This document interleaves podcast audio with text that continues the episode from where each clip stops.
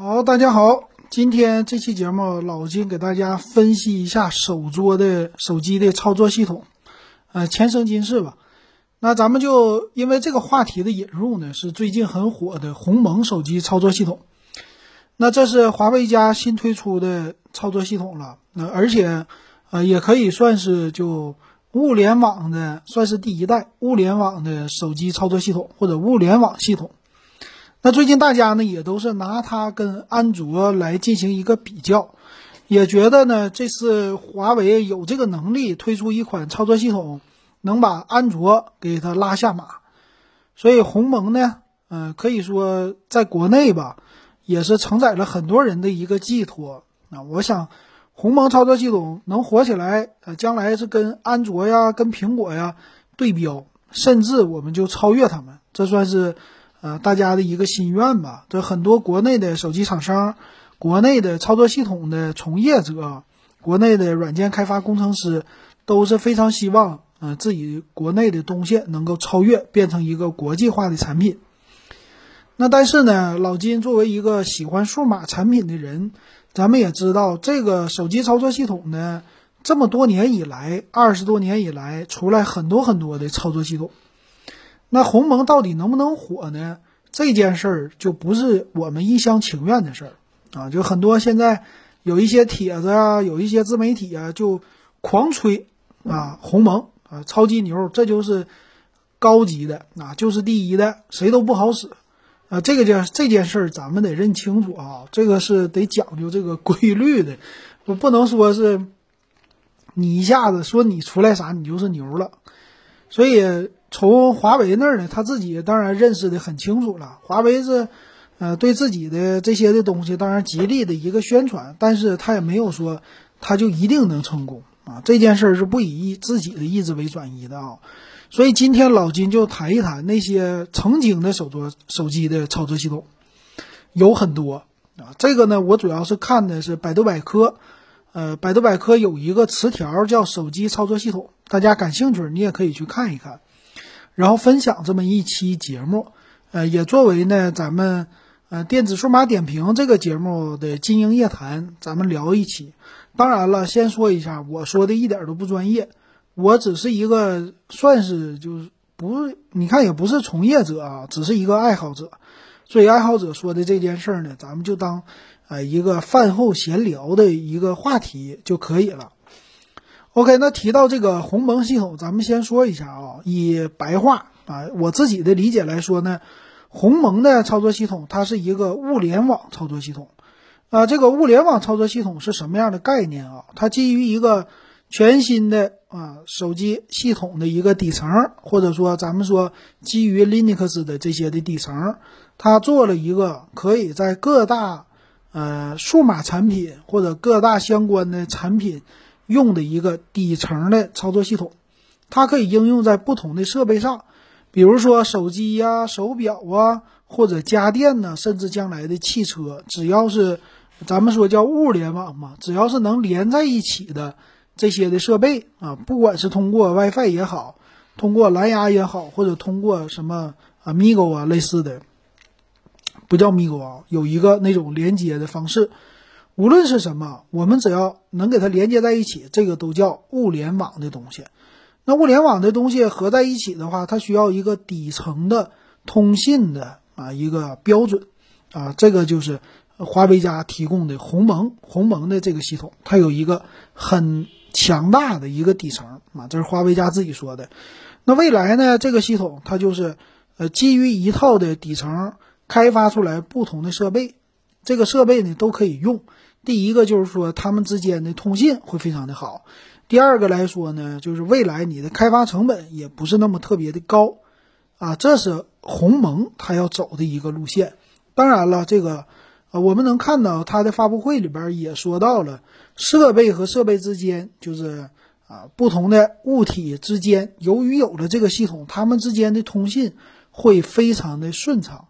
那至于这个底层的技术能达到什么样，那我就不知道了，我也不敢说啊。OK，大概这就是鸿蒙的一个概念。所以说，鸿蒙最近也有新闻说出来了，说它。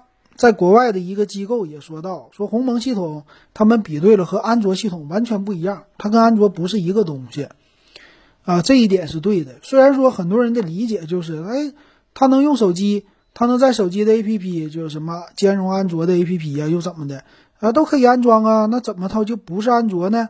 这个我们具体的咱不说啊。那安卓的系统，Google 公司他们有没有做这个东西呢？一直在做。只不过华为早一点推出了自己的这些的产品，啊，这个是不一样的。那红啊不是 Google 家，Google 家咱们先说一下，他家用的是什么东西啊？他家用的东西那个叫 Fusion 啊，一个也是物联网的系统。它叫什么呢？它其实是算是一个通用的操作系统啊，你这么说比较好理解。也是把这个操作系统呢放在平板电脑啊、手机啊、手表啊、乱七八糟这些设备，甚至将来你们家的笔记本电脑也能用这个设备。它的特点在于，你开发一个应用，你就可以对所有的设备进行一个啊，算是操作啊，都可以通用，都可以使用。那对于开发者来说呢，它的成本就大大的降低了。比如说，我开发一款应用啊，听歌的应用，或者是。看其他的视频的这类的基础的应用，我开发好了之后呢，我的手表、手机、电脑、平板，甚至在汽车里的应用，全部都可以实现啊！就是底层的代码全都一样，只不过我根据不同的设备，它们的屏幕分辨率有横着屏、有正方形的屏、有长条的屏，根据它们我改一下布局就完事儿了。我们管它叫改一下 UI。只要改一下这个东西，那这个开发成本就非常的低了。可是之前呢，由于安卓系的啊，就算是安卓系的，他们有平板的，啊，有安卓的，有手机的，有汽车的，啊，有手表的这些，你得单独针对它进行开发。所以这个是 Google 家要解决的一个问题。那华为家呢，他刚开始要做的时候，肯定就是选一个新的路线，就像。我们新能源车呀，或者说四 G、五 G 手机呀这些的，我们肯定不会去争三 G、二 G 的之前的这些东西了，我们就会找最新的。所以他们这个鸿蒙呢，也是想到了未来的呃物联网和一次的开发多个设备的兼容，考虑到了这个，所以华为家推出了是这个叫下一代的操作系统啊，这是咱们现在能看到的这个东西。可是。这个话又说回来哈，既然说华为推出了这个系统，到底能不能火呢？那必须得看前车之鉴。其实这个路啊，非常的坎坷，并不是那么特别的容易。呃，在科技的发展史之上，很多的公司火了又死了啊，死了又火了啊，这个是公司实在是太多了，并且呢，在这个行业里边的变数也非常之多。咱们就拿现在的苹果来说。这个苹果公司呢，最最开始的时候，如果你去看乔布斯那本书或者其他的书，苹果公司刚开始推出的自己的电脑，可以说一推出就非常的成功。但是这个公司在八十年代经营经营经营到九十年代的时候，他们就逐渐走下坡路了，推出的产品也不受欢迎了，甚至差点这个公司就死了。当然，我们也知道乔布斯就被董事会嘚儿给踢出去了，他也是。不能掌控苹果公司，到了后来，眼看着这个苹果公司快完蛋了，不行了，最后乔布斯又回到这个公司，啊，在九十年代末期和两千年初期的时候，又重新的重振了他们的产品线，啊，压缩很多的设备，最后一直到啊这个十几年吧，二零一几年一一年他去世吧，到这个十几年的过程当中，推出了很多划时代的一个产品。所以这是苹果公司，那还有很多公司啊，诺基亚呀、摩托罗拉呀，这些我们曾经知道的非常牛的品牌，其实都没落了。所以手机这些的品牌是一样的，那操作系统也是一样的。那至于鸿蒙到底能不能行，我们还是从这些老的操作系统咱们说起吧。啊，操作系统呢，说到这些啊，大家可能。有很多人，我们的群友也好，我们的听众也好，可能也用过很多的操作系统。那咱们从手机的操作系统来说，最开始用的最多的是谁呀？大家最喜欢的应该就是诺基亚了，对不对？诺基亚的手镯操手机的操作系统呢，就是塞班，塞班非常的有名啊。好，说到塞班呢，大家非常的熟悉了，对这个系统，这就是诺基亚当年推出的。啊，这个塞班呢，我们也是玩了很多啊。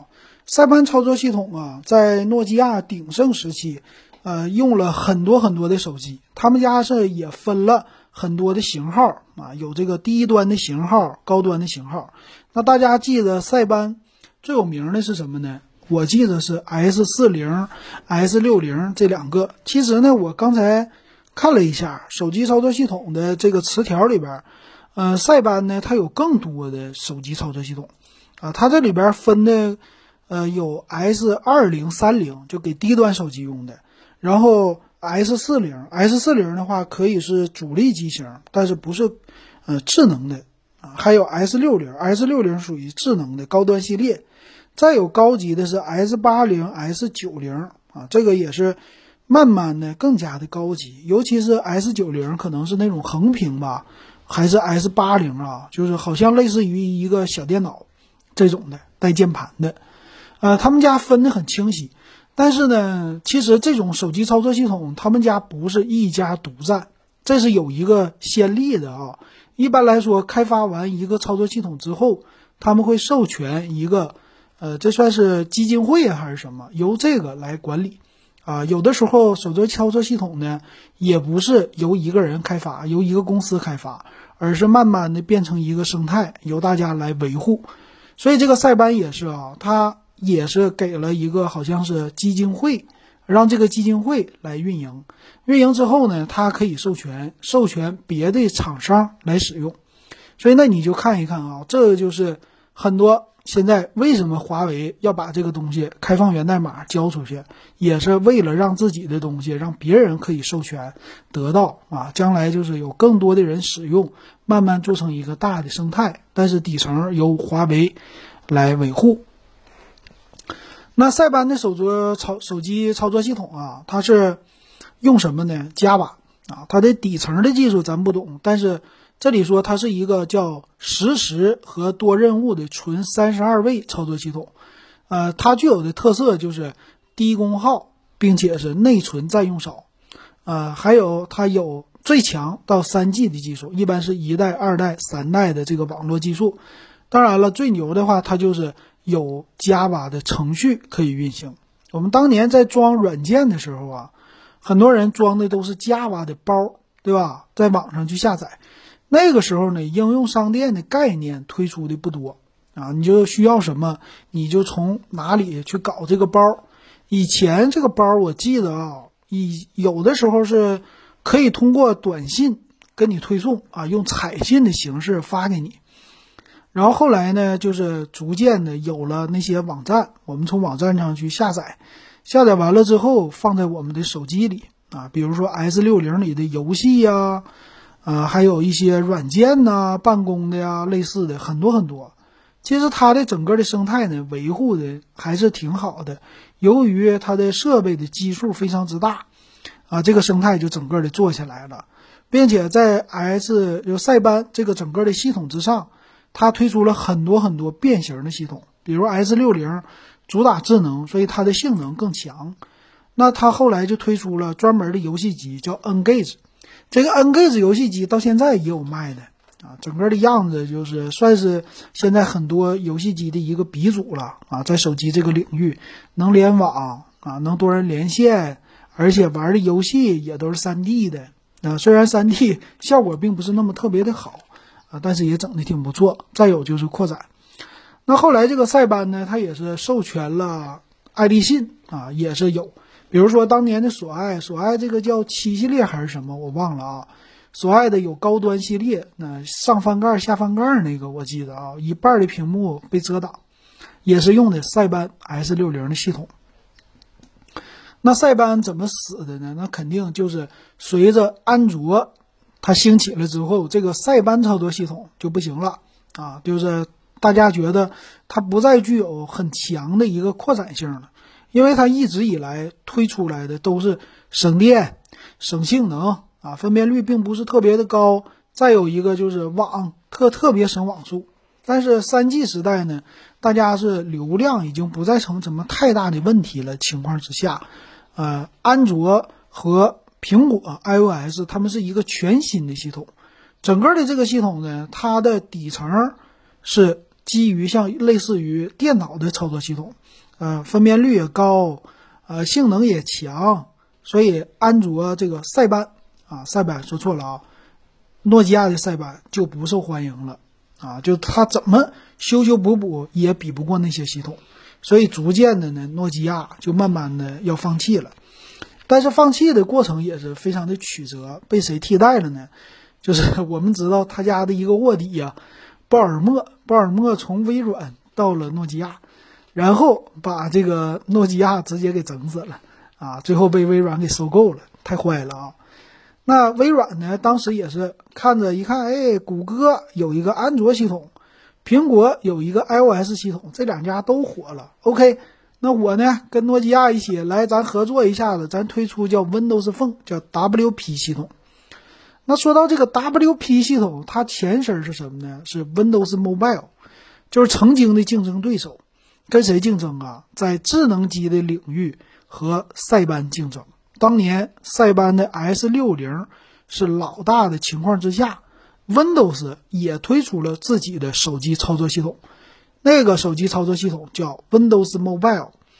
Windows Mobile 呢，它也是非常的有特点啊，它居然啊既把自己能做成一个 PDA 的系统，又是一个手机的操作系统啊，两个合二为一，这一点和诺基亚完全不同。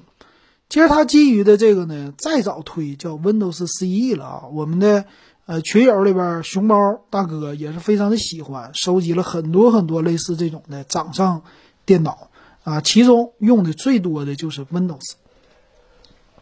那说到这个呀，Windows 的 Mobile 的操作系统啊，它具有的什么特性啊？第一个，它当年呢就是所有的操作都类似于 Windows XP 这种的手机。啊，这个非常的好，然后呢，手机它用的是横屏，横屏居多，还有大的屏幕，全键盘，啊，这个和诺基亚完全不同。全键盘呢，处理的最大的特点就 Windows Mobile 啊，第一个就是 Office 系列办公系列啊，这是他们家独有的，别人家都不好使。它在办公系列的整个的体验之上做的是最好的。第二点，它有强大的一个扩展性。这个扩展性呢，就是基于很多 Windows 的设备，它可以制造一个算是嵌入式的系统，啊，这个 Windows Mobile 的嵌入系统啊，在很多的呃在工业级的设备当中应用的非常之多。这一点上，S 六零系列就不好使了，塞班。为什么呢？因为 Windows 的驱动程序应该是非常的好写，并且和手机的这个系统，它可以慢慢的啊兼容过去。啊，兼容性比较的好，所以 Windows Mobile 呢推出的设备啊，有的时候是类似于那种的小电脑这样的设备，有的时候是呃手机这样的设备，并且性能很强大，但是也有缺点，缺点呢就是 不稳定啊，它的稳定性不行，这个就和 Windows 一样了，Windows 一整就给你蓝屏死机，哎，Windows 的手机就继承了这个优点，没事儿就给你来一个咔卡死。啊，没事就给你来一个，它不是死机啊，就给你卡死，啊发热，并且用着用着就慢卡顿，啊，这也是很多人吐槽 Windows Mobile 的。我记得我当年买了一个这个叫 Q 八，呃，摩托罗拉的 Q 八的手机呢，外形非常的好看，整个黑色，全键盘也是超薄，跟他们家的 V 三有点像，啊，是叫 V 三吧，刀锋，然后。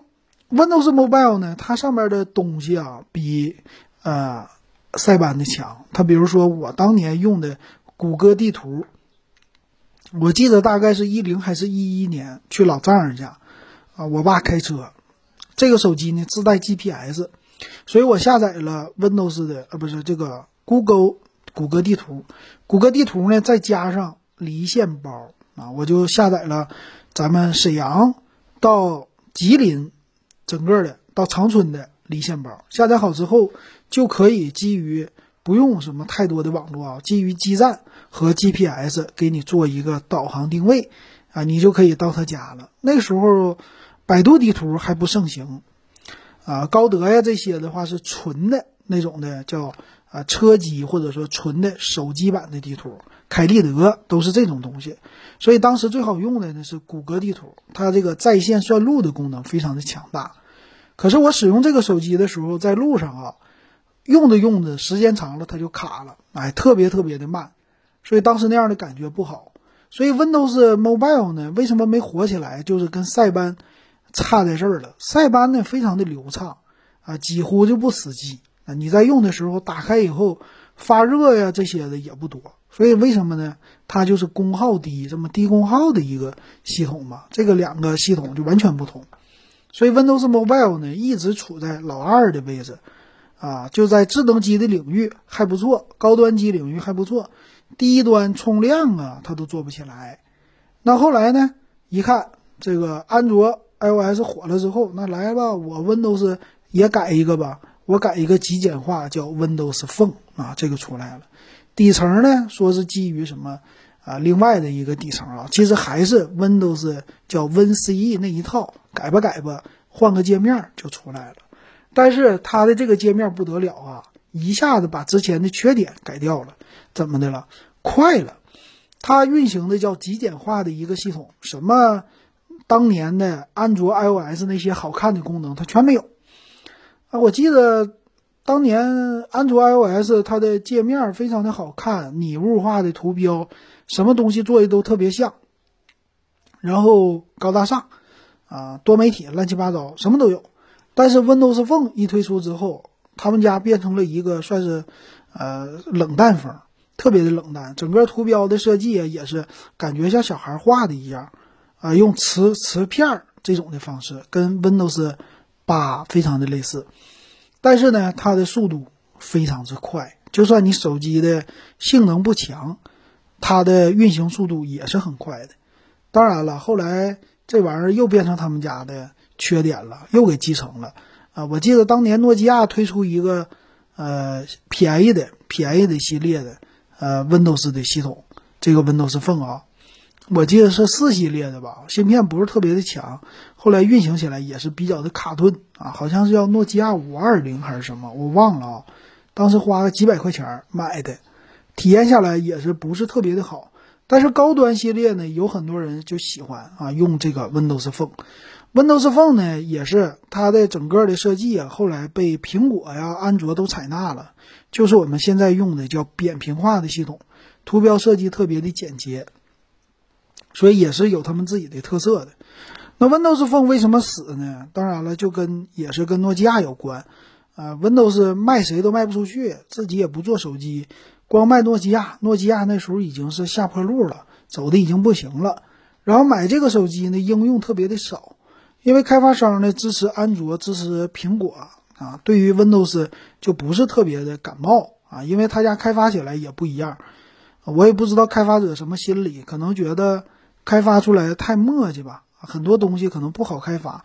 当然，最大的一个缺点就是用户啊，这个哪一个系统能火，都是有一个最最最关键的因素，就是用户量。你的用户量，你的设备数多了，你就能火；你的设备数少，你就得死。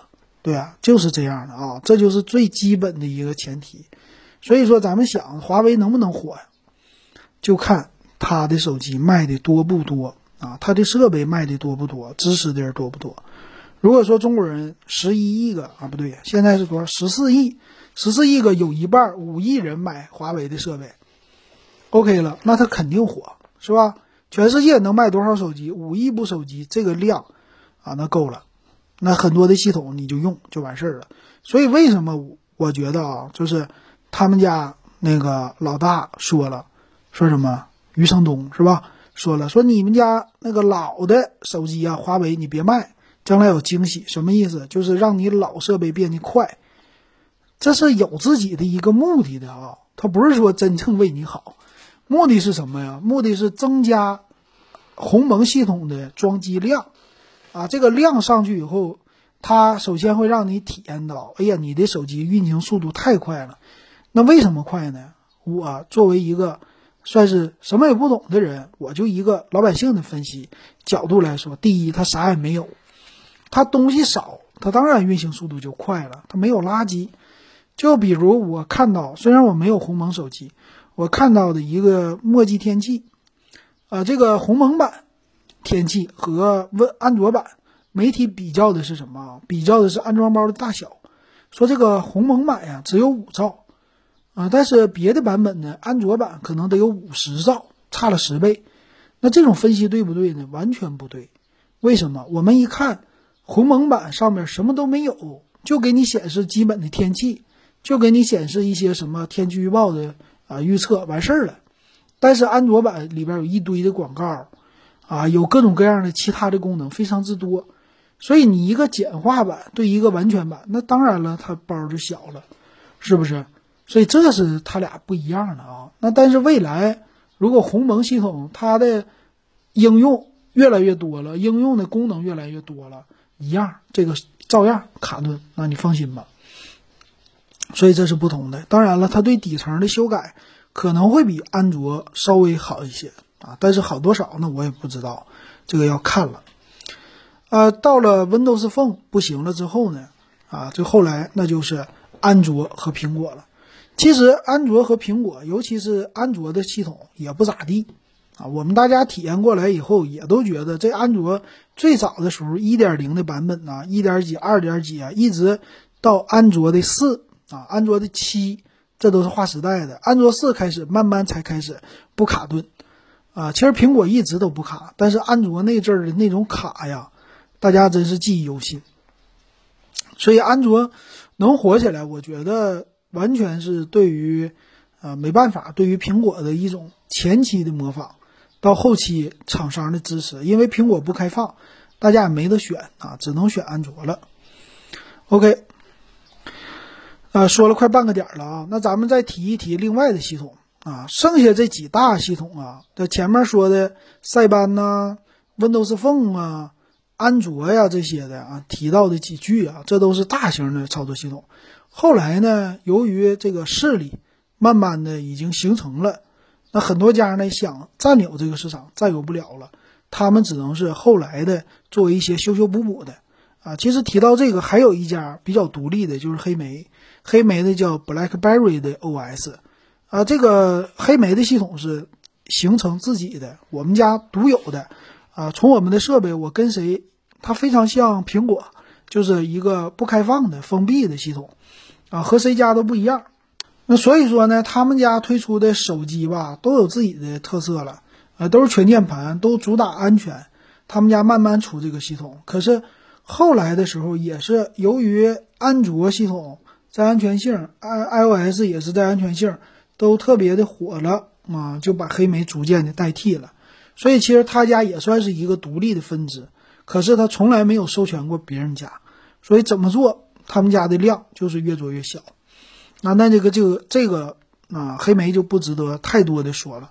那我们再来谈几个新兴的，就是要从安卓出来以后，他们家就对标他们的第一个死的就是 Windows Phone，那第二个死的是哪个系统呢？第二个其实就是奔迈，奔迈就是 POM 的公司啊。这个 POM 公司呢，最早的时候他们家是做 PDA 起家的啊，当年。POM 公司可以说是在掌上电脑啊，简称叫 PDA 这个领域，他们家是最火的，别人家都不好使。这个领域呢，Windows 也插一也插一嘴啊，插一脚。他们家当年也开发啊，这个就是 Windows CE 或者是后来的 Windows Mobile 都很类似。但是奔迈它就牛啊，奔迈它当年推出的掌上电脑，它开创了一个独立的领域啊，这个和平板类似，啊，就是我家独有。我这个掌上电脑呢，我和你传统电脑还不一样，我能实现一些基本的办公，类似于咱们现在的智能手机。第一，屏幕大；第二，软件多；第三，后来啊，它也有了彩色版本。当然了，彩色版本只有手机实现了，它在 PDA 领域一直都是单色的版本。那这个掌上电脑呢，有一根笔啊，让它的操作。不是玩游戏，是给商务人士随身办公来使用的。但是它的接口非常的强大，它可以外接很多的设备，比如说 GPS，当然还有它可以直接跟你们公司的那些的设备进行互动。呃，这个当年啊，奔迈公司在企业的定制领域，在个人的民用领域都非常之火。民用领域呢，有的学生拿它当电子词典来用，拿它当随身的记事本来用，啊，拿它当一些什么听歌肯定没有了啊，听歌很少有人用啊，主要是拿它当电子的笔记，可以随身的携带，啊，甚至电子书来使用啊，这个很多。那企业呢，企业级的用它就是当然了，可以随时办公啊，一个是说办公的通信呐，还有一个就是工程师。拿着奔迈，它有特定的接口来读一些设备的数据，或者简单的做一些编程，所以它的扩展性特别的牛。但是最厉害就是易于携带。那后来由于安卓火了之后，这个奔迈呢，他们家一看我的 PDA 受市场受到了苹果和安卓的冲击，所以我们家也得开发一个独立的系统。他开发的叫 WebOS 系统。这个 WebOS 呢还有一说。啊，最早的时候是零九年说是推出的，这个 WebOS 厉害了啊！它是搞了一个这个挖的是苹果的工程师，苹果的工程师跟着苹果一起有一个老大，呃，开发了是好像是苹果的 iPod 系统，到后来的苹果的 iOS 都参与了，但是离职了。离职以后呢，奔迈挖过去之后说：“你给我开发一个。”叫 WebOS 系统吧，他们就这么开发，开发出来以后，整个的它的性能完全对标就是 iOS，那安卓都不在它的话下，安卓非常的跟它一比，非常的卡顿啊，垃圾。但是这个 WebOS 啊，它的系统的无论是速度啊，还有提出的未来的这些的概念呢，完全都已经和苹果不相上下，甚至已经。在理念方面、概念方面已经超越苹果了。比如说，它用的卡片式的手桌手机的操作方式，就是切换应用程序的时候，它是一个卡片化，和我们现在的苹果是一模一样。啊，就是当你打开切换程序的时候，出来一个方块的卡片，像扑克牌一样，你可以左右滑动，往上一滑就关闭。这是苹果的操作。可是零九年，奔迈就已经有了。提出来了，然后手势操作，手势操作呢，类似于，呃，现在的苹果也类似于安卓，安卓当年也先推出的，啊，后来被苹果给抄去了，所以这个奔迈最开始推出的，他们家的设备不多啊，出来的一个是 Palm Pre 和 Palm Pre 的二，后来的是 Palm 的 Pixie，啊，一共就出来三四代机型。啊，后来就死了，因为，呃，做买的人不是特别的多。那这个 WebOS 呢，当年叫为什么叫 Web 啊？主要是基于叫一个实时在线，它很多的东西啊，它想做出来的功能是三 G，基于三 G 网络，很多的软件我可以直接在线用了。提出这种概念太新了啊！到现在我们其实很多软件叫轻轻应用吧，直接秒开。这些的都不是那么特别多，你何况十几年前啊，这网络支持量也不是特别多。我记得他当年的 Palm Pre 出来之后啊，主打的是 CDMA 的版本啊，CDMA 的三 G 网，跟运营商合作叫 Sprint 什么玩意儿，就是美国的那个运营商。那个运营商呢推出以后，他推出了叫三 G 网的无限流量，这个概念挺强啊。然后老外呃用它。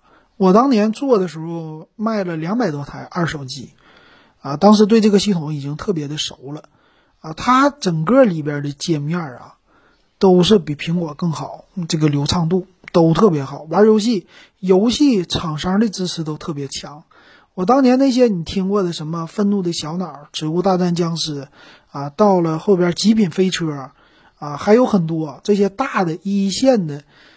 手机游戏厂商全部都推出了 Palm Pre 的版本，就是 WebOS 的版本，并且加载速度直接就是对标苹果。当年的在零九年推出的应该是 iPhone 3GS 了。这个手机他们俩对标起来，打开速度一样，没区别，甚至它可能更快。那你想想，这个得到多么流行流畅的一个，并且它整个的外观的机身比苹果还好看，更加的圆润。因为当年苹果第一代、第二代、第三代都是圆润型的。再有一个啊，它还是有独立的全键盘啊，跟他们家自己也很类似，跟黑莓也很类似，所以一下子就火了。但是后来就。不行了啊！这可能是跟自己的授权也好啊，还是这个企业已经走到下坡路也好了，这我不知道。反正就死了。死了之后呢，卖给了惠普啊，这惠普收购了。收购之后再推出的机型就越推出越小，这个大家就看不懂了啊！你怎么推出的手机手机，这个屏别人家越来越大，他家越来越小啊？三寸啊，二点八寸就给你往这小了整，就觉得这玩意儿不好用了。嗯，到后来呢，webOS 好像被 LG 收购，然后又被了那个 TCL 收购。TCL 当然了，好像前几年推出过一款 webOS 的，叫 Palm，也是手机，但是就挂了个名儿，Palm 的名儿，啊，它是变成了安卓的系统，就 webOS 好像就不用了啊。啊，很可惜，很可惜的啊，就没有自己的基因了，就废了。这是奔迈的这个系统，我特别喜欢。然后再后来呢，也有啊，比如说诺基亚，诺基亚死了之前也尝试推出了一个叫 Migo 的系统啊，这个系统当然非常小众了。当年诺基亚的 N9 这手机啊，推出用的是 Migo 系统。Migo 系统呢，在官方上说是跟啊英特尔一起合作的。啊，这么一个系统，这系统呢也是挺不错的，推出来的理念，但是大家还是找到了很多塞班的影子。虽然说它有很多的通用性，反正都基于 Linux，但是但是卖的不好，一直没有火。后来大家也都是拿它作为一个收藏了，这个 Migo 啊啊，特色不是特别多。那再后来又有几家啊，谁家都想玩一玩，就觉得做系统谁家都能做。谁家呢？火狐，那火狐有意思。火狐不浏览器吗？他家闲着没事儿的时候推出一个叫火狐 OS，叫 Firefox OS，它是基于 H5 的技术，就是基于浏览器的技术开发的一个操作系统。这概念更新了，新到什么程度？就是所有的东西都是浏览器啊，浏览器的核心。你的软件你可以在线运行。啊，你也可以安装在我这里，但是实际它是一个轻应用，就类似于小程序啊这种东西，啊，这个理念太新了啊，也基于网络的。什么时候推出的呢？一一年七月份，到一二年七月份的时候更名叫火狐，后来也有厂商支持，它主打的就是低端机啊，它也要授权费，啊，低端机呢免费，免费授权，因为安卓他说了我要授权费，一部二十美元一部手机。微软是二十美元，安卓的话也是有授权费的，但是火狐说我免费啊，谁都可以用。那有一些厂商就推出了，国内的呢，TCL 啊、中兴啊都造出来了火狐这个的系统的手机啊，但是迈向于国外。这个火狐系统呢，它后来运行起来也是有一些自己的问题吧，然后都做低端，高端不起来，可能也对网络有一些需求啊。那个时候我们都是。就看啊，但是没有人能真正的买到，因为它都在国外卖嘛，属于定制的机型，也没做起来啊。后来官方也自己就宣布，我们不做了，我们不行啊，我我们不是做这块的料，不做了啊，就退出了。再后来谁呢？也是有一个操作系统的乌班图啊，或者叫 U 班图，做 Linux 操作系统特别火的一个。他们也是内部说我们推出了叫手机版的乌班图的系统，啊，这个也是想试一试水，但是后来不了了之了啊，就真正的手机设备一个都没推出就死了。这是一个乌班图，还有谁呢？三星，三星也很厉害啊。你现在很多，我觉得华为啊，在手机这个领域，它是一直刚开始的时候就是 copy 三星啊，它的目标也是要超过三星。但是因为这芯片的问题，它没有打过三星，这个很可惜。那三星当年推出的叫叫百代，就八大呀什么，说是韩语叫海洋的意思，B A D A，这个系统啊。这个系统的话呢，推出的也很早了，一零年啊就有这概念，零九年也是推出的。大家都可以看到啊，这个系统都是在零九年到一二年之间，很多的系统啊都推出了。为啥？就那阵属于群雄逐鹿啊，到后来就安卓和苹果两家平分天下别人家谁也进不来。那当年这个三星的努力也是很强的，咱不要小看三星啊，三星的实力绝对是我们现在低估了，啊，国内很多人还是觉得三星就完蛋了，那只是在国内啊，那是因为有了华为，可是三星在全世界它还是在安卓手机领域的老大，啊，谁也比不了，它的出货量还是很多，尤其是欧洲啊、非洲啊这些的地方，甚至美洲。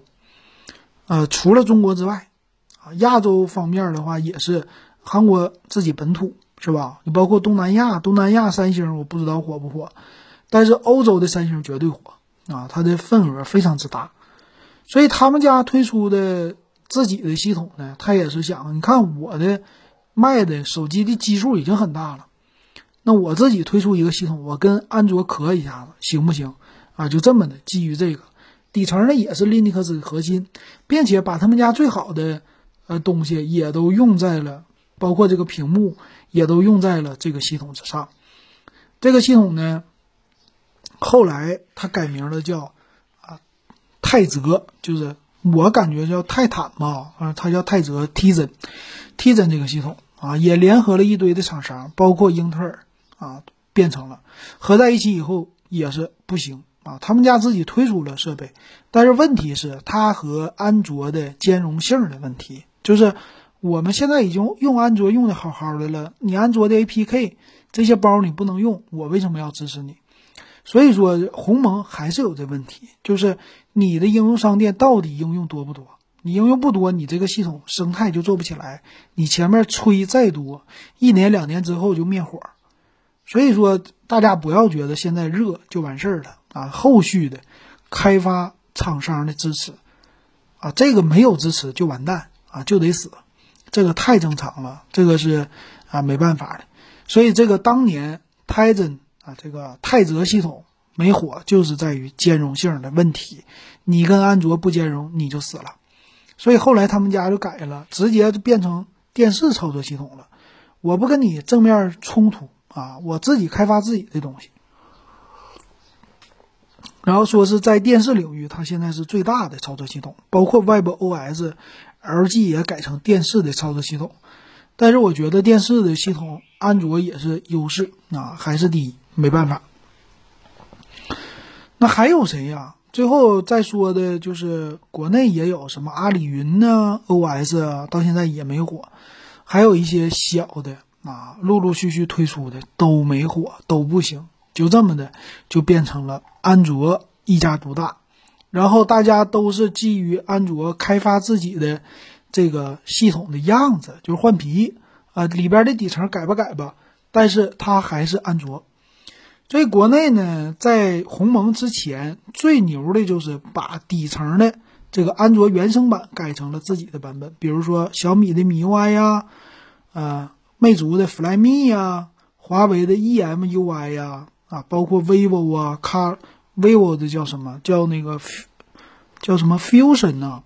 然后啊，OPPO 的叫 Color OS 呀，这些家每一家都有，但是底层都是安卓啊。当然了，可能是不是还要授权费呀？因为安卓有个底层有授权嘛。但是这些啊，安卓现在强大在哪里呢？就是它的软件已经非常之多了，大家现在不想再换别的了。啊，因为它的软件的兼容性更好，啊，并且有很多很多的这个厂商的支持，都给它开发。对，说到这个厂商的支持啊，当年还有一家，谁家呢？就是安卓刚刚推出的时候，雄心壮志的中国移动也推出了自己的叫欧凤，我当年还买了这手机，联想出的欧凤第一代，非常的硬件堆砌，非常的牛。卖的售价非常高，可是后来死了。啊，我记得欧凤呢，当年它也是基于类似的，就是基于安卓、基于 Linux 和安卓完全不同的两套操作系统。但是这个兼容性方面呢，它支持啊，就是安卓的东西也能装在 iPhone 的系统之上。那开发到二点几的版本，二点五还是多少啊？它就不行了啊。后来也是慢慢的不推出了。所以这些雄心壮志的实在是太多了啊！基于看到这么多失败的案例，我们现在回过头来再看鸿蒙，鸿蒙到底能不能火？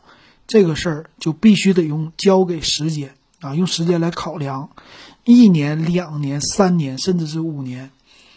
安卓的成长到现在十几年，啊，真正火起来可能是前五年比较的重要。所以鸿蒙的支持啊，不要光想着国内吧，还是要想着国际。啊，他说是鸿蒙交给国家，交给国家，那这个事儿不一定对吧？啊，这个事儿你要交给国家了以后，你怎么让别的厂商加入呢？是不是？他他应该不会这么来操作吧？他的操作我感觉是，当然我不知道啊，这个我真不懂。他的操作应该是交给一个基金会啊授权来管理，并不是给一个厂商，将来是授权的形式让大家来使用。啊，先是免费的开放，让更多的设备支持鸿蒙系统，而且是必须解决的，就是鸿蒙和安卓必须兼容。如果不兼容，安卓的程序它必死无疑。啊，因为有大量的之前开发的东西都是基于安卓的，你就靠厂商啊这几大厂商的，比如说开发商的支持也是不好使的。比如说我微信有鸿蒙版，啊，你常用的抖音鸿蒙版。所有的这些你常用应用全都推出了鸿蒙版，那是第一代。到后期的时候，大家还会推出吗？不一定。为什么？他们维护成本太高了。你的设备没有卖那么多，我为什么要维护你？我先趁着热度，我给你一个软件，后期我就不给你更新了。这个实在是太多了，这样的案例啊啊，我觉得不能光这么搞。那应该怎么搞呢？这个方法那就要看他们家怎么来跟大家说了。所以国内的先是国内的厂商吧，啊，这个开放开放让他们来用。呃，从我们这个专业的有一些专业人士也分析了，就是说它的无论呢是这个设计的理念、文档的这些，现在还是以安卓打一个底子，啊，就是安卓的规范。呃，他家用的鸿蒙也是安卓的规范。啊，跟它几乎是百分之九十的相像度，还有一些文档的编写百分之九十的相像度，所以你作为一个开发者，你可以很快上手啊，用我的这些自己的开发的终端啊，你来做，做完了以后呢，将来我是希望你们都可以用我的系统，然后来代替安卓，我比它更安全呐，或者怎么样啊，然后在国内的这些主流的厂商的支持，比如说小米啊。